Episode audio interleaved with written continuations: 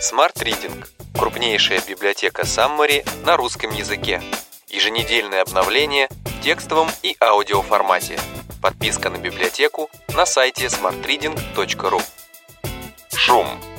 Изъяны человеческого суждения. Авторы Даниэль Канеман, Оливер Сибани, Касс Санстейн.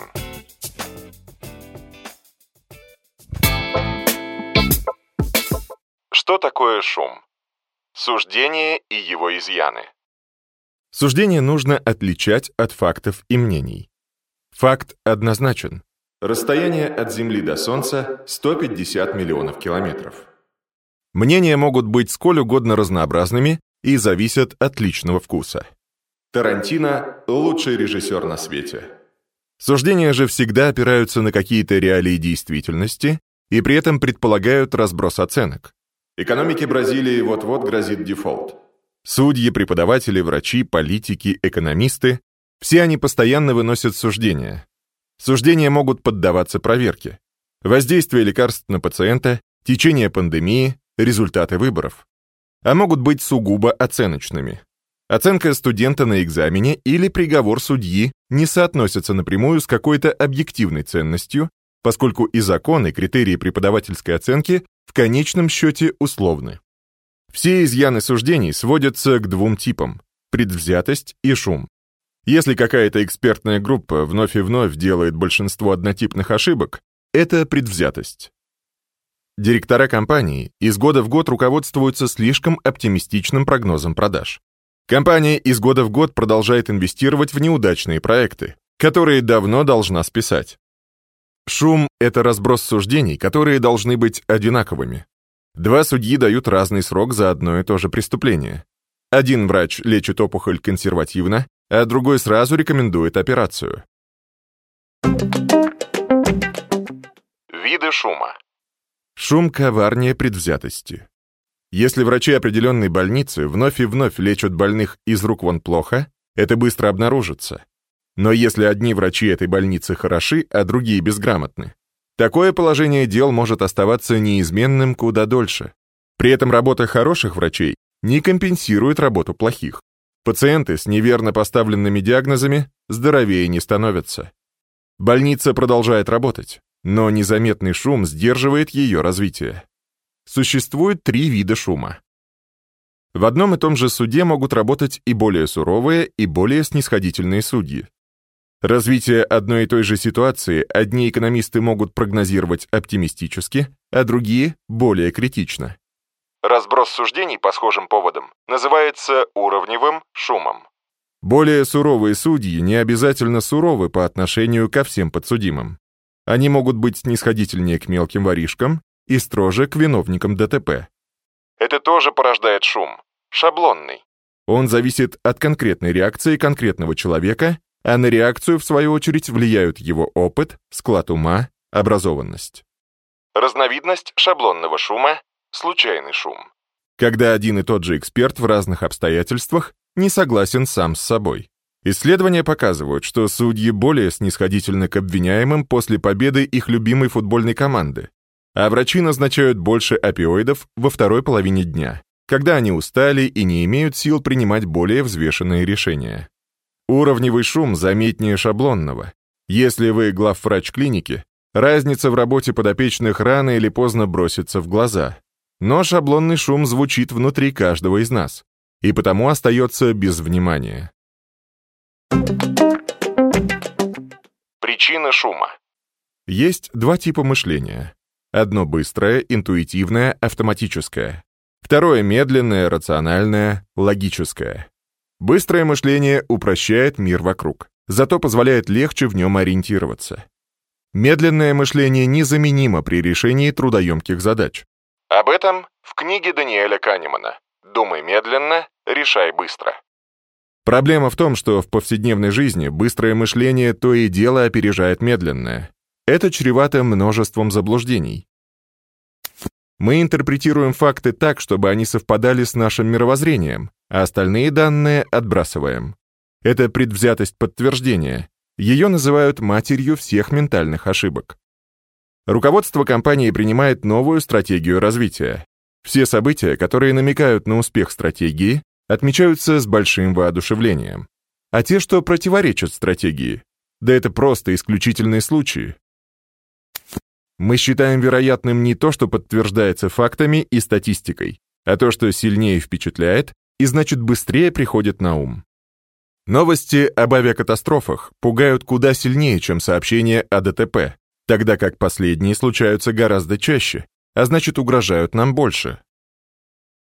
Анализируя новую информацию, особенно числовую, мы склонны ориентироваться на ранее полученные сведения, даже если они не имеют никакого отношения к нынешней проблеме – эффект якоря.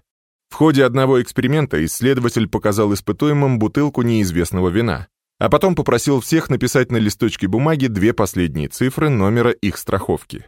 Затем испытуемые назвали сумму, которую отдали бы за вино. Те, у кого две последние цифры в страховке были выше, называли цену чуть не вдвое больше, чем обладатели невысоких номеров. Мы плохо запоминаем факты, но хорошо истории, сплетенные из этих фактов. Чем менее противоречивы эти истории, тем лучше. Почему началась Первая мировая война? Потому что в 1914 году в Сараево сербский террорист застрелил наследника престола Австро-Венгрии. Разумеется, к войне привела целая цепочка факторов. Но в памяти остается только сжатая история, желательно драматичная. И чем более складной она выглядит, тем больше фактов осталось за бортом.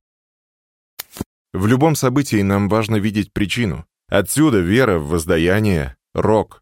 При этом мы то и дело путаем причину со следствием или принимаем за причину простое сходство.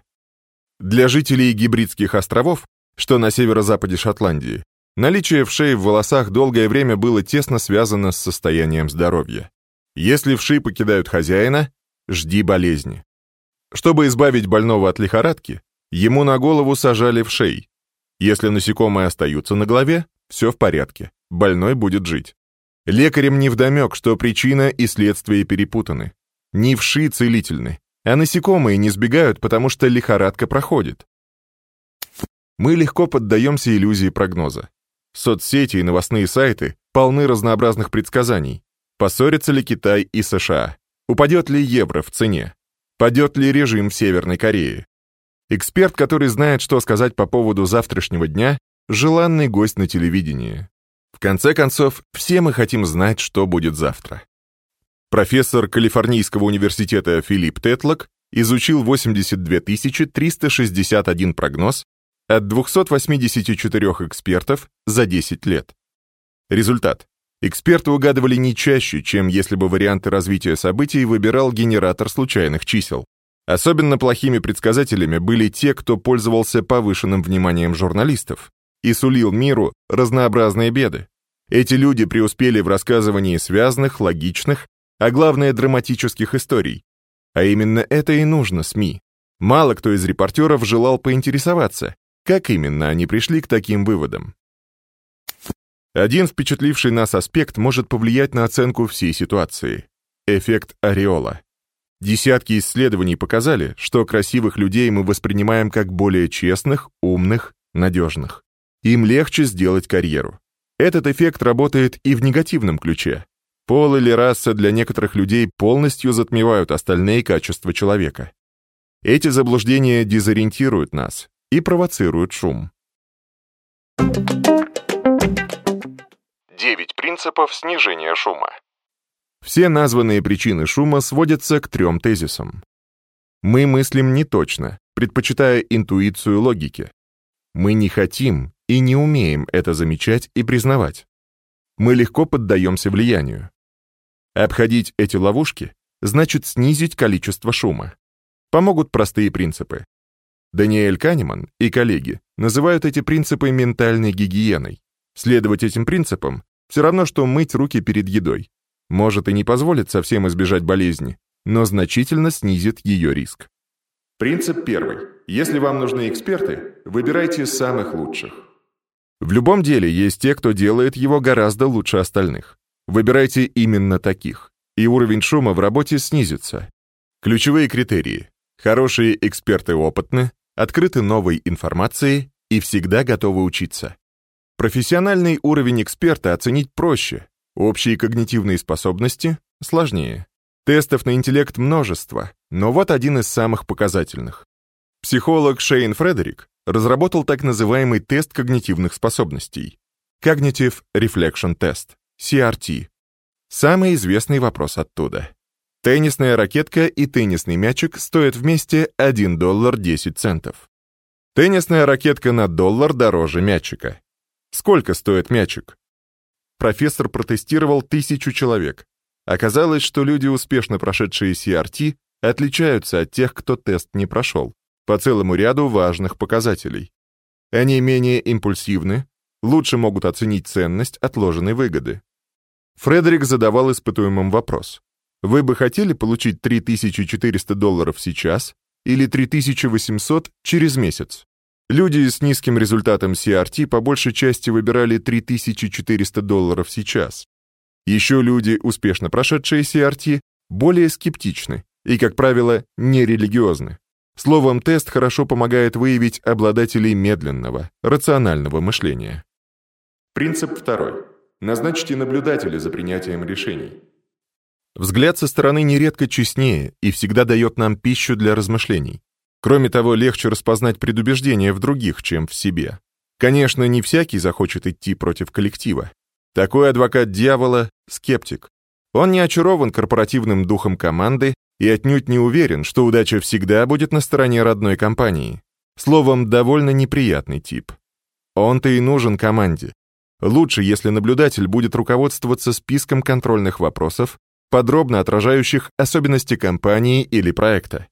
Примерные вопросы такого списка. Все ли альтернативы были рассмотрены? Активно ли группа искала доказательства, чтобы поддержать эти альтернативы? Были ли проигнорированы неудобные данные? Не преувеличивают ли участники обсуждения важности того или иного события из-за его чрезмерной драматичности, анекдотичности? Когда речь шла о прогнозах, ставились ли под сомнение их источники и обоснованность? Принцип третий. Дайте слово не только людям, но и алгоритмам.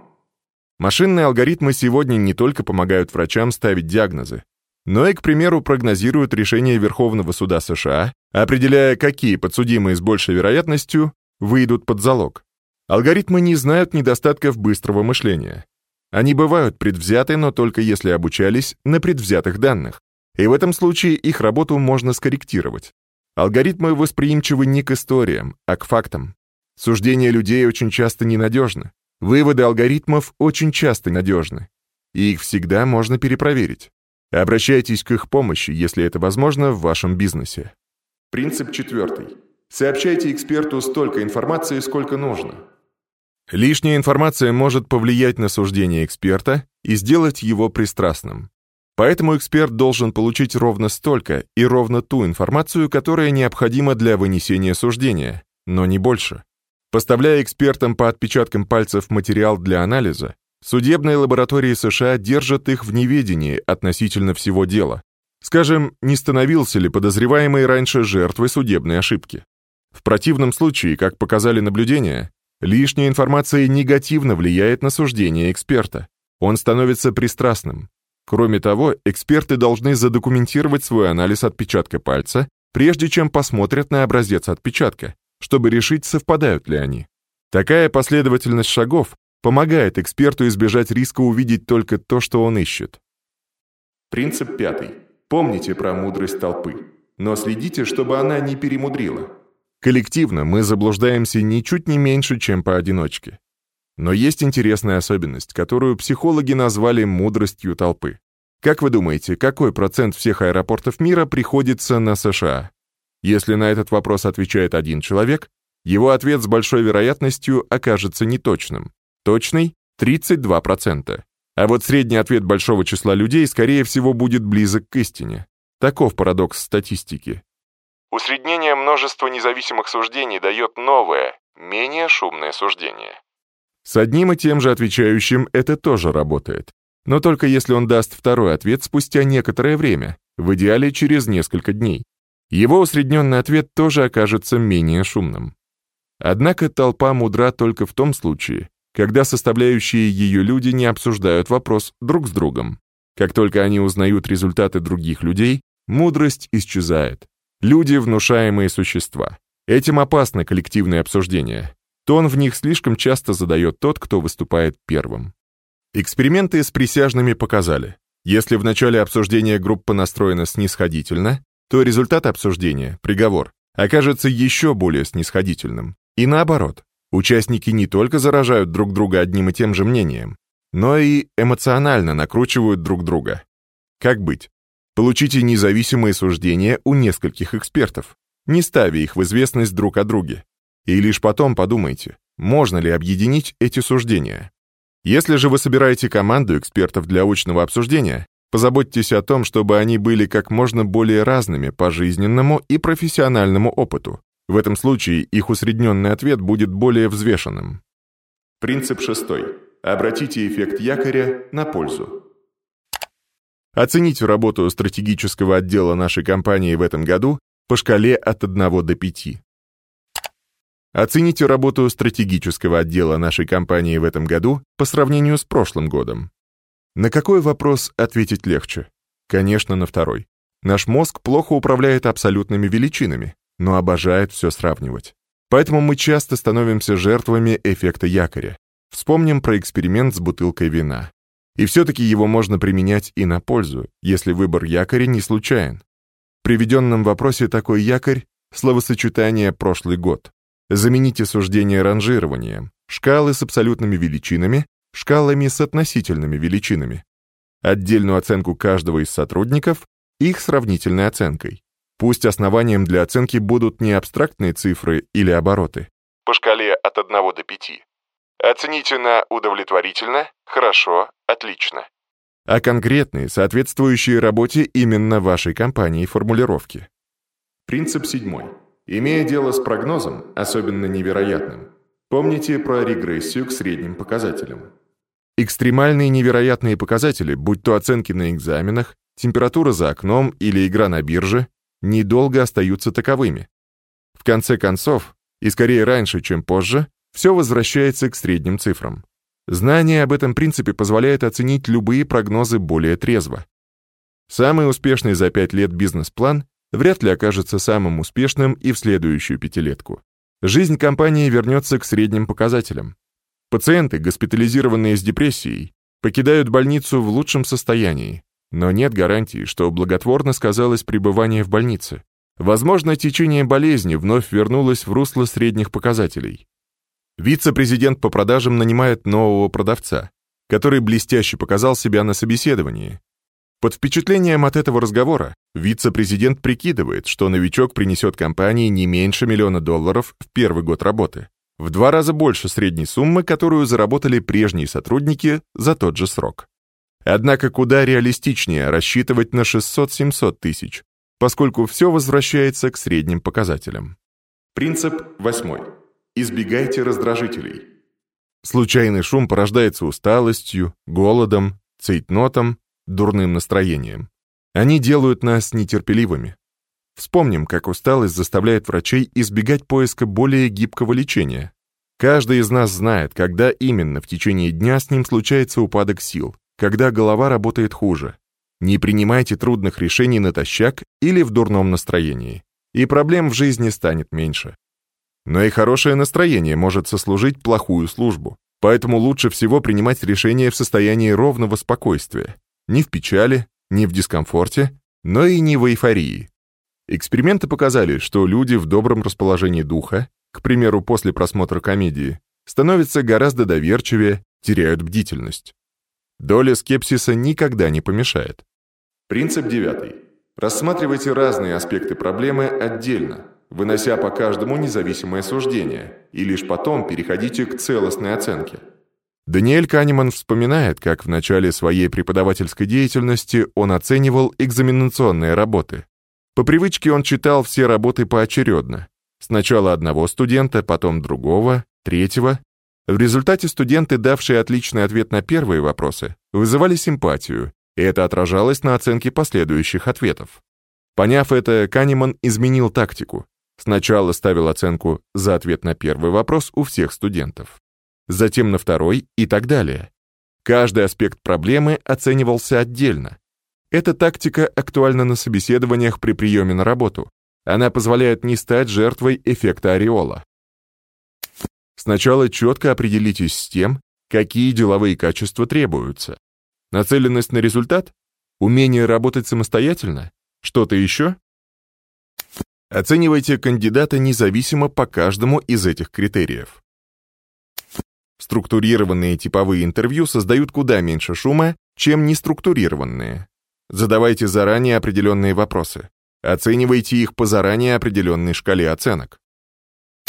Конечно, общаясь с человеком, мы не можем отстраниться от обстановки, внешности и прочих факторов, что дают так много пищи для нашей интуиции. Но интуиция должна вступить в дело последней, когда все данные будут собраны и упорядочены. В Google, который следует именно такой методике, окончательная рекомендация по найму принимается коллегиально. Специальная группа изучает полный перечень зафиксированных оценок по каждому заранее определенному критерию. Окончательное решение о найме основано на среднем балле, присвоенном четырьмя интервьюерами. Эта же тактика, список оценок различных аспектов сделки, их независимое рассмотрение, отложенное целостное суждение, работает и для прочих важных решений. Аудит шума в компании. Выберите подразделение, в котором стоит провести аудит шума. Руководители этого подразделения должны быть с самого начала проинформированы в общих чертах о том, что их подразделение было отобрано для специального исследования. В объяснении можно не использовать слово «шум», заменив его формулировкой «оптимизация принятия решений». Назначьте проектную группу. Она будет отвечать за все этапы аудита. Назначьте судей, которые будут выносить решения по аудиту. Все члены проектной команды и судьи должны обладать высоким профессиональным авторитетом. Назначьте руководителя проекта, менеджера старшего звена. Для этой должности не требуется специальных профессиональных знаний. Однако высокая должность облегчит административную поддержку участникам аудита. Цель аудита — определить, в какой сфере возможны нежелательные расхождения в суждениях. Это может быть новый проект, бизнес-план и так далее. Для этого составляется подробный вопросник для сотрудников подразделения. Каковы их прогнозы по поводу каждого из аспектов проекта? Какие факторы влияют на их суждения? Информация собирается на условиях анонимности. Сотрудники должны знать, что никаких карательных мер за эти ответы не последует. Подготовив проект аудита, рабочая группа представляет его руководству компании. На этом этапе стоит обсудить и возможные результаты проверки, и возможные возражения руководства. Главная цель этого совещания — получить от руководства обязательство принять результаты аудита, какими бы неожиданными они ни были. Стоит обсудить с руководством вопросы вроде какого расхождения вы ожидаете между случайно выбранной парой ответов по каждому случаю и каков максимально приемлемый для нашего бизнеса уровень разногласий по этому вопросу. Ответы на эти вопросы должны быть задокументированы, они будут сопоставлены с фактическими результатами аудита. Затем проектная группа собирает информацию и ищет закономерности в данных. Каждый из судей работает независимо, в соответствии с принципом независимое рассмотрение, отложенное целостное суждение. На этом этапе могут обнаружиться недочеты в бизнес-стратегии компании, обучении сотрудников, объеме предоставляемой им информации. На основании их анализа готовится отчет для руководства. Далее команда переходит к разработке инструментов, снижающих шум в компании. Их основу составляют перечисленные выше принципы. Шум — это всегда плохо? Шум неизбежен. Там, где выносятся суждения, он есть всегда. Вопрос в том, не обойдутся ли меры по борьбе с шумом дороже его вреда. Уровень шума при оценке школьных ответов очень высок, но если бы пять учителей проверяли каждую ученическую работу, такого бремени система образования не выдержала бы. Когда Facebook ввел жесткие рекомендации по удалению неприемлемого, по мнению компании, контента, это снизило шум, но привело к тому, что и многие приемлемые сообщения были удалены. Меры по борьбе с шумом в некоторых организациях оборачиваются ростом бюрократии. Новые должности для проверяющих, бесконечные ревизии. Это тормозит работу. Чтобы регулировать уровень шума, общество придумало два инструмента – правила и нормы. Правила апеллируют не к суждениям, а к фактам. Они жесткие и однозначные, а потому эффективно снижают шум. Нормы оставляют простор для действий. Не продавать алкоголь лицам до 18 лет. Правило. Уважительное отношение к старшим – социальная норма. И правила и нормы несовершенны, а потому со временем корректируются. Бережное обращение с животными – норма, но регулярное ее нарушение может способствовать ужесточению законов в этой сфере. Так общество само выравнивает уровень шума, когда лучше, когда хуже. Все дело в том, насколько велика цена ошибки, порождаемой шумом, и цена ее решения. Но не стоит их преуменьшать. Шум постоянно и незаметно снижает качество наших суждений, а значит и качество жизни. Для того, чтобы обратить внимание на этого врага и объяснить, как с ним бороться, и была написана книга. 10 лучших мыслей. Там, где есть суждение, всегда есть шум. Нежелательное расхождение решений разных экспертов по одному и тому же вопросу. И этого шума больше, чем кажется. Самый опасный шум — шаблонный. Он зависит от конкретной реакции конкретного человека, его опыта и заблуждений. Никогда не верьте первому впечатлению. Мы интерпретируем факты так, чтобы они совпадали с нашим мировоззрением, а остальные данные отбрасываем. Это главная ментальная ловушка. Решая задачу, постоянно задумывайтесь о том, что вы могли упустить. Заведите в компании или для себя лично адвоката дьявола. Если хотите узнать качественное суждение нескольких или многих людей по одному вопросу, не позволяйте им совещаться. Список оценок различных аспектов сделки, их независимое рассмотрение, отложенное целостное суждение.